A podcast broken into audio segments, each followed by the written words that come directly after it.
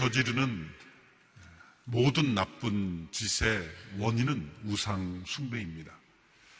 10계명의 제1계명, 2계명이 우상 숭배를 금지하는 이유가 바로 거기에 있습니다. 제1계명을 어기지 않는 사람이 나머지 계명을 어길 이유가 없는 것이죠. 우상 숭배는 모든 죄의 근원이며 하나님을 떠난 인간의 본질 속에 숨어져 있는 그런 무서운 악인 것입니다. 그래서 종교개혁자 존 칼빈은 인간의 마음은 우상을 만들어내는 공장이다. 그런 말을 했죠. 마틴 루터는 만약 우리의 마음 속에 하나님에 대한 경배, 하나님에 대한 그 사랑이 없다면 그 사람 마음 속에는 틀림없이 하나님을 형상화한 어떤 우상이 존재할 것이다. 라고 말했습니다. 우리는 우리 안에 있는 이 우상을 끊임없이 발견하고 우상을 제하고 하나님에 대한 온전한 경배로 나아가야 합니다. 신명계 말씀에서 계속 반복하는 것처럼 오직 마음을 다하여 힘을 다하여 성품을 다하여 하나님을 사랑해야 합니다. 그 하나님만을 경배해야 합니다. 그러기 위해서 내 안에 있는 우상을 발견해야 합니다. 내 안에 어떤 우상이 있는지를 발견하려면 자기가 어떤 몽상을 자주 하는지를 살펴보면 됩니다. 특별한 일이 없을 때 자연스럽게 내 생각이 쏠리게 되는 것이 무엇인가? 늘 자주 머릿속에 떠오르는 생각이 무엇인가? 그것이 우상일 수 있습니다. 또한 만일 그것을 얻지 못했을 때 내 인생을 살 만한 가치가 없다고 느끼게 될 때, 바로 그것은 우상일 수 있습니다. 무엇인가를 간절히 열망했는데 그것을 얻지 못했을 때 절망하게 되고 낙심하게 되고 인생을 살 만한 가치가 없다고 느끼게 된다면 그것은 바로 우상일 수 있습니다. 이러한 우상들은 단순히 우상 자체를 뿌리 뽑으려고 제거하려고 한다고 해서 제거되지가 않습니다. 자신의 결심과 노력으로 뿌리 뽑았다고 생각하지만 또 다른 우상이 생겨나기도 합니다. 더 교묘한 모습으로 발전하기도 합니다. 풍선처럼 한 군데를 누르면 또 다른 곳이 이렇게 부풀어 오르는 모습과 같습니다. 우상을 제거하는 가장 정확하고 올바른 길은 단 한 가지뿐입니다. 그것은 참되신 하나님 한 분을 경배하는 것입니다. 우상과 싸워서 우상을 제거하는 것 같지만 우리가 마땅히 경배해야 할 하나님을 한 분을 경배할 때 우상들은 사라지게 되는 것이죠. 어떤 선교사님이 쓴 글을 읽어보았습니다. 어느 선교사님이 아마존 강 유역을 지나는데 어떤 연못을 이렇게 지나갈 수밖에 없었습니다. 연못을 이렇게 지나오니까 모든 많은 거머리들이 이렇게 온몸에 붙어 있는 거예요. 너무 놀라서 그 거머리를 막 떼려고 하니까 선교사님이 그 떼면 피부가 손상이 됩니다. 감염이 됩니다. 그냥 가만히 두었다가 이렇게 오일을 담은 따뜻한 물에 몸을 담그면 거머리들이 자연적으로 떨어져 나간다는 거죠. 우리 안에 마음속에 거머리 같이 붙어 있는 많은 우상들을 떼려고 떼려고 해봐야 또 다른 우상, 심각한 상처를 입죠. 중요한 것은 우리가 참되신 하나님을 경배하는 일에 집중할 때 모든 우상의 거머리들은 다 떨어져 나가는 거예요. 어떤 미친 사람이 로마의 성 베드로 성당에 있는 미켈란젤로의 유명한 조각품인 피에타를 부서뜨린 사건이 있었습니다. 세계 최고의 예술가들이 그 손상된 작품을 복구하기 위해서 모였습니다. 조각가들이 로마에 도착하자 그 작품을 복구하는 일에 바로 착수하지 않았습니다. 수개월 동안 그들은 아무것도 하지 않고 그 피에타를 바라보면서 미켈란젤로가 이 작품을 만들 때 어떤 마음, 어떠한 심정, 어떠한 안목을 가졌을까를 상상하며 그것을 느낄 때까지 기다렸다는 거예요. 그 이후에 조작가들이, 조각가들이 작품을 복구하고 시작했을 때 그 미켈란젤로의 작품에 거의 가까운 그런 솜씨들이 나왔다. 그그 글을 읽으면서 우리는 이 피에타 상과 비교할 수 없는 하나님의 소중한 걸작품입니다. 그런데 이 하나님의 작품이 깨어졌습니다. 하나님의 형상이 깨어졌습니다. 깨어진 하나님의 형상 안에 수많은 우상들이 자리 잡습니다. 이 깨어진 하나님의 형상을 복구하는 데 있어서 가장 중요한 것은 우리 행동 하나를 어떻게 고치느냐 그것도 중요하지만 더 중요한 것은 우리를 창조하신 그 하나님께서 어떤 계획, 어떤 마음, 그 하나님의 안목, 하나님의 마음을 우리가 바라보고 알게 될 때, 우리 안에는 회복이 일어나는 것이죠. 그것은 하나님에 대한 경배입니다. 우리가 그분을 위하여 만들어졌고, 그분을 경배하고, 그분께 예배 드리는 존재로 우리가 창조되었기 때문에, 우리가 하나님 한 분을 경배할 때, 우리 안에 깨어진 형상들이 회복되는 것입니다. 그래서 성 어거스틴은 고백록에서 이렇게 고백했죠. 당신은 당신 자신을 위해 우리를 만들었습니다. 그러므로 우리의 마음은 당신 안에서 안식을 발견할 때까지 안식할 수 없습니다. 오늘 본문 신명기 12장에서는 장차 들어갈 약속의 땅에서 하나님을 경배할 때 어떻게 경배해야 할지를 설명하고 있습니다. 먼저 어떻게 경배하지 말아야 하는지를 설명을 하십니다. 4절의 말씀 우리 같이 함께 읽겠습니다. 4절 말씀 시작. 너희가 너희 하나님 여호와를 경배할 때는 그들처럼 그렇게 하지 마라. 오직 너희는 너희 하나님 여호와께서 너희 모든 지파들 가운데서 그분의 이름을 두시려고 너희의 여러 지파 가운데서 선택하실 곳, 곧 그분께서 계실 때를 너희가 찾아야 하며 그곳에 가야 한다. 가나안에 거하던 주민들이 우상을 섬기듯이 그렇게 섬기지 마라라고 말씀하셨습니다. 그들은 높은 산 그리고 언덕 숲이 우거진 곳에 신당을 짓고 아무 곳에서나 신이 존재한다라고 그들이 생각하는 높은 곳이나 또 숲이 우거지면 뭔가 그 신이 축복하기 때문에 무성해지지 않았을까?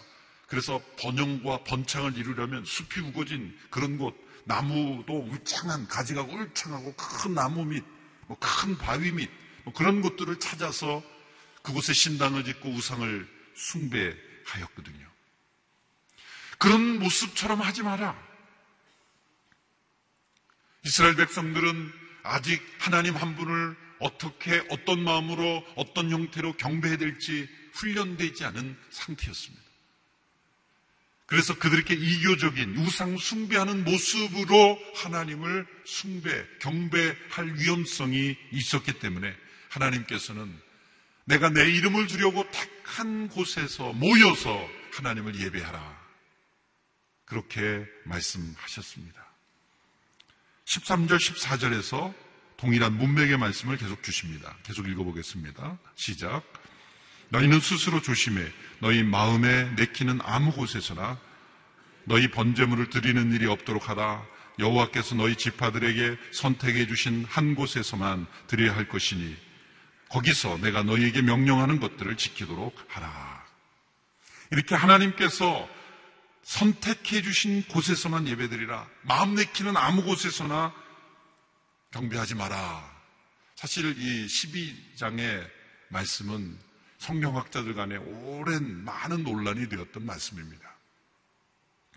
많은 학자들이 왜 한 곳에만 지정함으로 하나님을 경배하도록 하였는가 이런 주제를 가지고 수많은 논쟁들이 있습니다. 그것을 아마 여러분들에게 제가 다 설명할 능력도 없고 또 그럴 필요도 없습니다.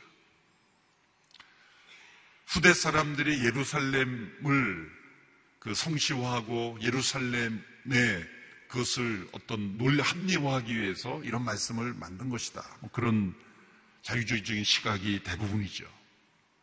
근데 그런 많은 시각들보다도 중요한 것은 이것을 우리에게 적용할 때 하나님께서 그 시대에 사람들에게 한 곳에 모이도록 하시는 그 시대의 의미가 있고 오늘 이 시대의 의미가 있어요. 그 시대의 의미는 하나님께서 어느 곳에나 계시지 않기 때문이 아니죠. 하나님 어느 곳에나 계시죠. 무수부수하시죠. 어느 곳에나 하나님은 경배를 받을 수 있어요. 그런데 하나님의 임재 가운데 훈련되지 않은 아직도 우상 숭배에 빠질 위험이 있는 사람들에게 마음 내키는 대로 어느 곳에서나 예배하라고 한다면 우상숭배의 형태가 되어버릴 가능성이 많다는 거예요. 훈련되지 않을 때는 형식도 중요한 거예요. 하나님께서 레위기에 많은 율법을 주셨습니까? 훈련입니다. 하나님을 마음으로 영으로 예배하지만 형식에 담겨 있지 않은 마음은 때로 그 마음에 있는 무서운 우상이 하나님을 대체해버릴 위험도 있는 것이죠. 그래서 하나님께서 율법이라는 제사 제도를 통한 또 장소를 정해주심으로써 마음 내키는 대로 자기 중심적인 예배를 드리지 않도록 규정해 주신 기간이 필요한 거예요. 우리가 신약 시대에 와서 성령 안에서 진리 안에서 예배 드리지만 성령과 진리로 예배한다 그래서 마음 내키는 대로 아무렇게나 우리가 예배 드린다고 한다면 진정한 그 하나님을 경험하지 못할 또 다른 우상숭배가 될 위험성도 있는 거예요. 그래서 역사적인 전통과 어떤 형식 그런 것도 필요한 거죠. 그래서 저는 오늘 이 시대에 이 말씀을 정형해 보면 너희 마음 내키는 대로 아무 곳에나 경배하지 말라. 이 말씀은 저는 오늘 이 시대에도 존재하는 무교의 주의의 위험을 경계하시는 말씀으로 들립니다. 꼭 교회 가서 예배 드려야 되나? 하나님 어느 곳에 계시다면서. 내가 있는 곳에도 하나님 예 맞죠. 하나님 다 계시죠. 그런데 모든 성도들이 꼭 교회 예배당에 가서 예배 드려야 되나? 뭐 내가 집에서 거실에서 혼자 드려도 되고 뭐. 그런 생각에 다 빠져버린다면 과연 그것이 옳은 생각일까? 너희 마음 내키는 대로 여러분, 여러분의 마음이 정말 그렇게 거룩할까요? 사실 돌이켜보면 새벽 기도도 그래요. 새벽 기도도 집에서 혼자 하면 되지 뭐. 혼자 쇼프에서 편안하게 하다가 스르르 잠드는 모습. 마음 내키는 대로 하면 몸이 편안하게 되는 거예요.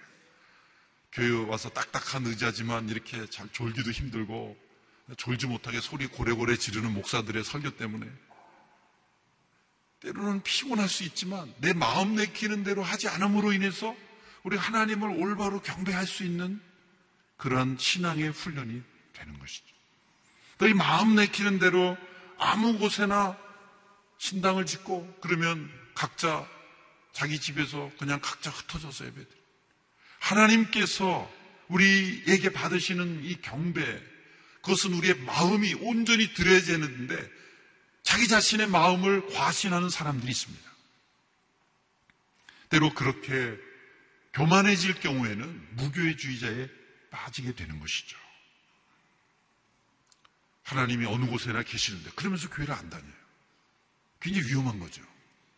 자기 마음이 기준이 되는 거예요. 내 마음에도 하나님 계신데 뭐 꼭 예배 나가야 되나? 일주일에 한 번씩. 그러면서 마음 내키는 대로 산으로 들로 예배 참석 안 하고 돌아다니는 거예요. 말은 그렇게 하지만 실제 그 마음에 하나님을 경외하는 마음이 있겠습니까? 사실은. 주의를 지키며 함께 모여 성도들이 이렇게 이른 아침에 나와서 시간을 구별해서 자기의 마음을 복종시키는 경배와 마음 내키는 대로 편안하게 예배드리고 싶은 대로 오늘 주일이지. 그러면 마음 내키는 대로 편안하게 자기를 복종시키지 않는 그 마음에서 과연 예배가 드려질까? 확신할 수 없습니다. 그러므로 이 말씀을 우리가 당시에 구약시대 당시 이스라엘 백성들이 다신론적인 그러한 우상숭배의 분위기 속에서 구별된 하나님의 백성으로 하기 위해서는 중앙성소로 한 곳에 모여 너희들은 절기 때마다 다 모여라. 왜 흩어져 있으면은 우상숭배 빠질 위험이 너무 많은 시대. 그럼 모여라. 모여서 모여서 함께 경배드리라. 그것은 그 장소에만 하나님이 계시다는 것이 아닙니다. 우상숭배 위험에서 거룩하게 훈련되고 구별돼야 될 필요가 있기 때문이에요. 오늘 이 시대에 우리에게 적용한다면 우리 마음대로 그렇게 하나님의 공동체의 예배, 함께 모이는 예배를 무시하고 자기 본의로 해석해서는 안 된다. 라는 말씀으로 저는 해석이 됩니다. 또한 신명기 12장의 말씀에서는 보다 적극적으로 하나님을 경배하되 기쁨으로 경배하라 라고 명령하십니다. 기쁨의 경배를 말씀하십니다. 십계명의 제1계명을 지킬 때 의무감이 아니라 기쁨으로 듀티가 아니라 딜라이트 하나님을 기뻐하는 기쁨의 경배. 이 신명기 12장부터 26장까지를 보시면 하나님 앞에서 기뻐하라는 말씀이 후렴구처럼 계속 반복됩니다. 진정한 경배는 무엇입니까? 우리가 월십 하나님께 드리는 경배라는 것.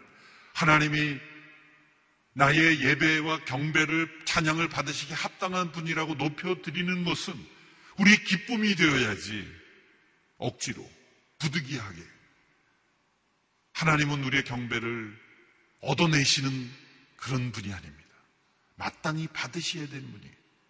그것이 우리의 본질이기에, 우리의 존재의 목적이기에 하나님을 경배할 때 우리 마음속에 기쁨으로 드려야 하는 것이죠. 우리 하나님 앞에 끊임없이 회개해야 합니다. 거룩하신 하나님 앞에서 두렵고 떨림으로 회개해야 합니다. 그러나 두려워서 하는 회개만 있다면 어쩌면 죄의 매혹적인 유혹에 끊임없이 시달릴 것입니다. 이 회개와 동시에 하나님 앞에서 기뻐하는 경배가 있어야 합니다. 이 기쁨과 회개는 항상 같이 있어야 합니다. 기쁨이 없는 회개는 절망을 낳습니다. 그러나 회개가 없는 기쁨은 진정한 변화가 아니라 일시적인 감정에 불과한 거예요. 그래서 미국의 팀 켈러 목사님은 이 문제를 이렇게 지적했습니다. 제가 읽어보겠습니다. 한 문장을. 두려워서 회개하면 우리 자신을 미워하게 된다. 반면에 기쁨에 젖어 회개하면 죄를 미워하게 된다. 두려워하는 회개만 있으면 우리 자신을 미워하게 될 위험이 있어요. 그러나 기쁨의 경배를 통해서 회개하면 죄를 미워하고 우리가 승리할 수 있게 된다. 우리 안에 있는 우상을 스스로 아무리 뽑고 제거하려고 해도 하나님께 대한 기쁨의 경배가 없으면 그 우상은 다시 자라납니다. 교묘하게 또 다른 우상으로 자랍니다. 그래서 우상을 내쫓는 최고의 길은 하나님을 기뻐하는 경배. 머리로만 우상을 찾아내는 것이 아니라 심리적인 문제가 아니라 하나님을 마음을 다하여 기쁨으로 경배할 때 우상은 떠나가고 우리의 삶 속에 하나님의 역사가 나타나기 시작하는 것이죠. 어떻게 우리가 하나님을 기뻐하며 경배할 수 있습니까? 첫째로 하나님께 주신 복으로 인하여 기뻐하며 경배하는 것입니다. 12장 7절의 말씀 같이 읽겠습니다. 시작. 너희 하나님 여호와 앞에서 이것들을 먹고 너희 하나님 여호와께서 너희 손이 닿는 모든 것에 복 주심으로 인해 너희와 너희 가족들은 기뻐하라. 복을 간구하며 경배하는 것이 아니라 주신 복을 인하여 경배하는 것입니다. 경배 없는 간구는 자기중심적이 되기 쉽습니다. 우리 기도 가운데 경배가 없다면 간구만 있다면 여러분 기도와 간구는 그 기도가 간구를 포함하고 있는 것이지 간구만 기도가 아닙니다. 우리의 기도 속에는 하나님에 대한 경배가 최우선이 돼야 돼요. 그 다음에 회개가 있어야 돼요. 우리의 간구는 그 다음이에요. 하나님께 대한 경배도 없고 하나님께 대한 회개도 없고 그저 구하는 간구만 있는 기도. 그 기도는 지극히 자기중심적이 되는 거예요.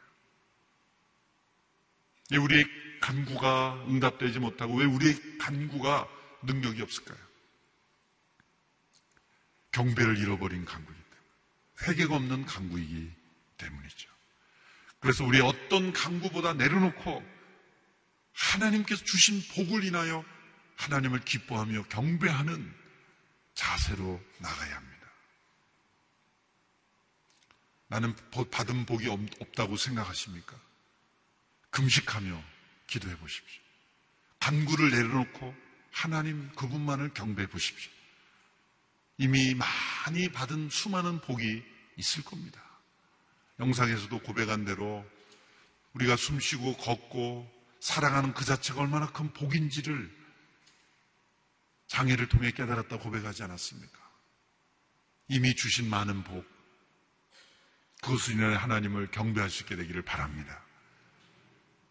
우리 송명희 자매님이 만든 나라는 그 시가 있죠. 찬양으로도 불러집니다. 나 가진 재물 없으나, 나 가진 지식 없으나, 나 남이 가진 재물 없으나. 저도 그 찬양을 어쩐데 부르면서 가만히 보니까 다 해당이 안 되는 거예요. 보니까 눈물 흘리면서 부르는 분 보면 해당 안 되는 분들이 눈물 흘리면서 고백.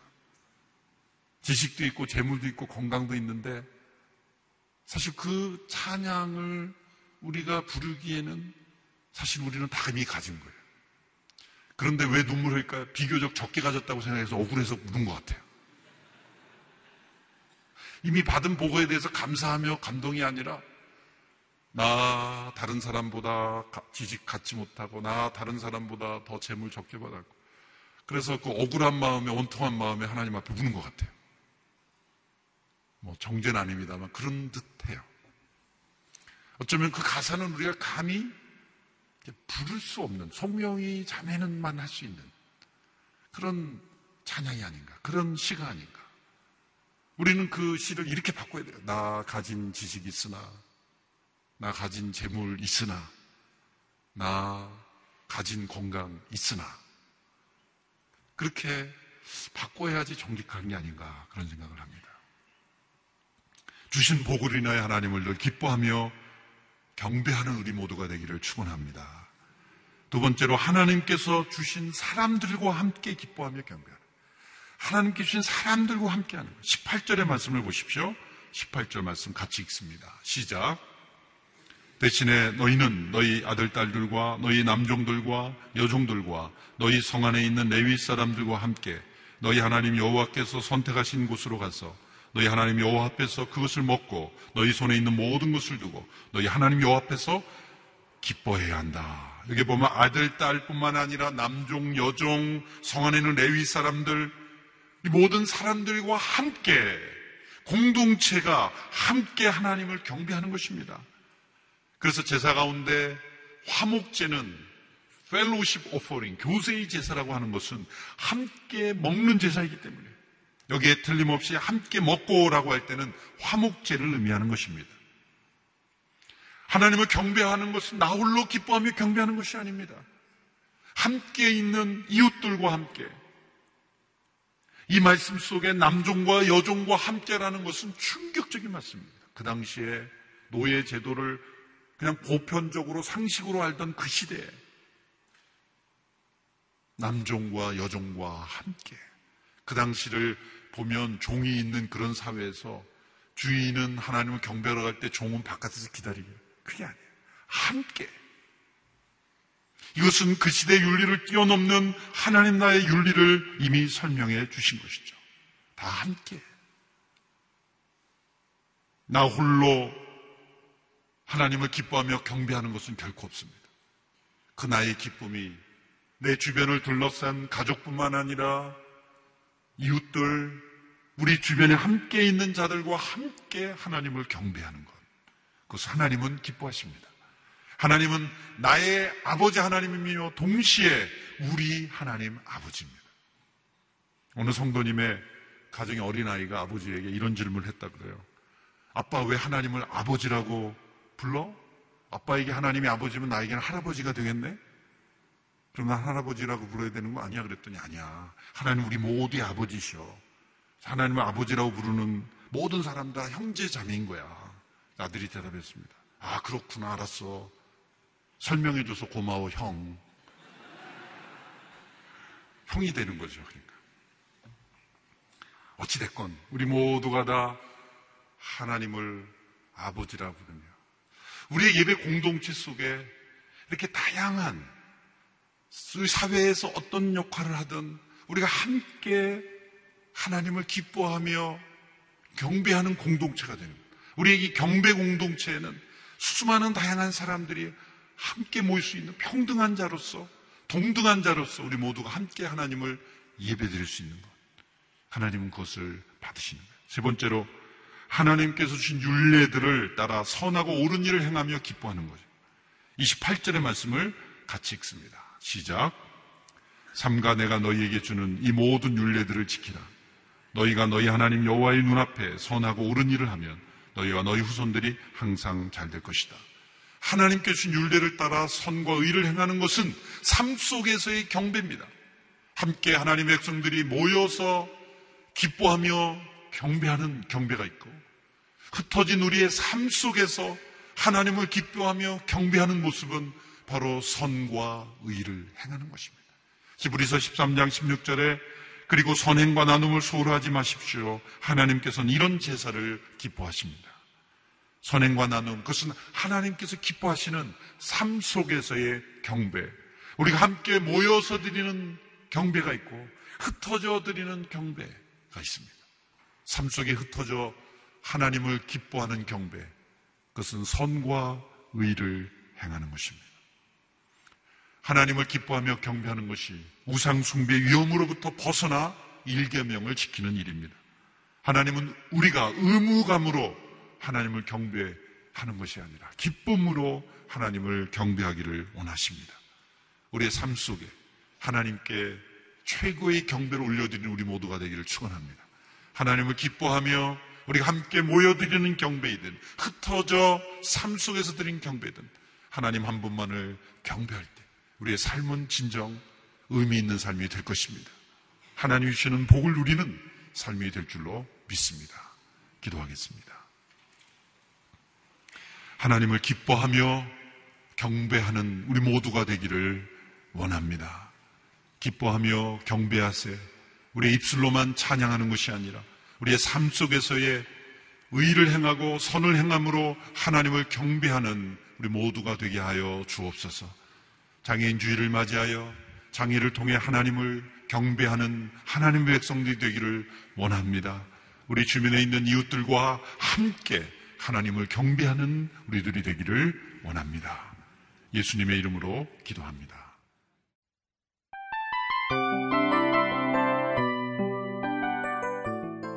이 프로그램은 청취자 여러분의 소중한 후원으로 제작됩니다.